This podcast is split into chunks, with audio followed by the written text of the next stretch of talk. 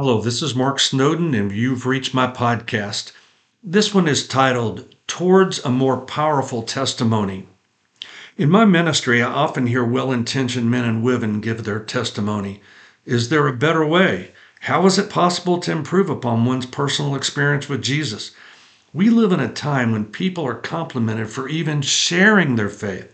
But what happens when we spend too much time on the before Christ part and the moment of salvation is unfortunately muted, stunted, or offers no handles that a lost person can grab. Have you told someone your personal salvation story in a while?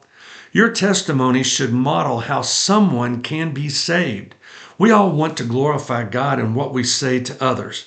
And so, here's your opportunity to re examine how what you say can present God's plan of salvation. Helping others have a clear path to Christ is the ultimate way to honor God with your testimony.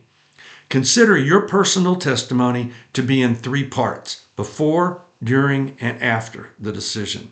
Now, let's take that before part. A life before Christ is typically self centered, but there should also be acknowledgement of the Holy Spirit's conviction of sin. There's a point of recognizing that we all stand guilty before God. Many people in America's postmodern society think sin is what happens only when you get caught.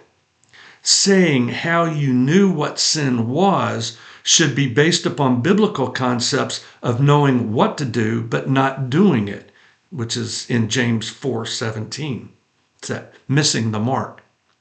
Shorten your experiences before Christ you certainly don't want to give them any new ideas that Satan will tempt them with later to try. Now let's move to the during the decision making part. Providing a model for a lost person should be your priority. A friend of mine once said he made a fact based decision without much of a change of heart. He described it similar to buying fire insurance. Be very clear about the need to repent of your sins as well as surrendering yourself to Christ. That's the brass ring the lost need to hang on to your testimony. Describe how your personal relationship with Jesus began. And don't rush it. Be thorough and know why you are saying what you're saying. How you say it will likely become the model that a new believer will use in their own life.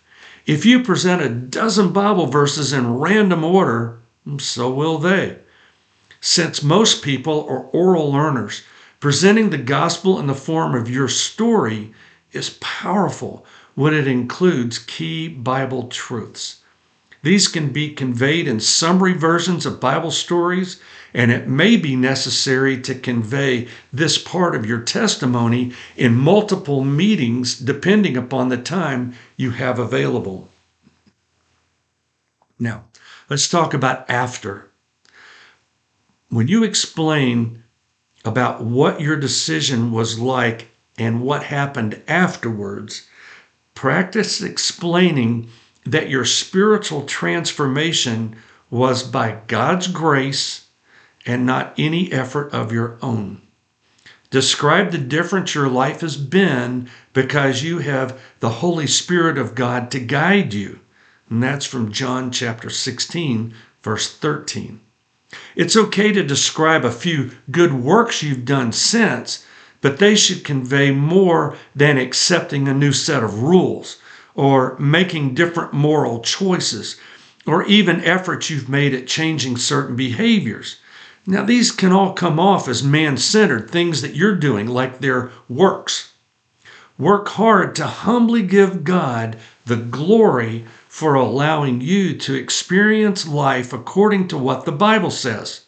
Just like the before section, this should be brief too. Now, in a three minute testimony, Consider these parts 30 seconds before a decision, two minutes describing the decision, and 30 seconds for the part after the decision. It helps to immediately follow up to giving your testimony by asking questions. Ask them if they would like to make a similar decision to follow Christ. If your during the decision part was presented carefully, then the lost person will know exactly what they should do and how they will share their own personal salvation story to others one day.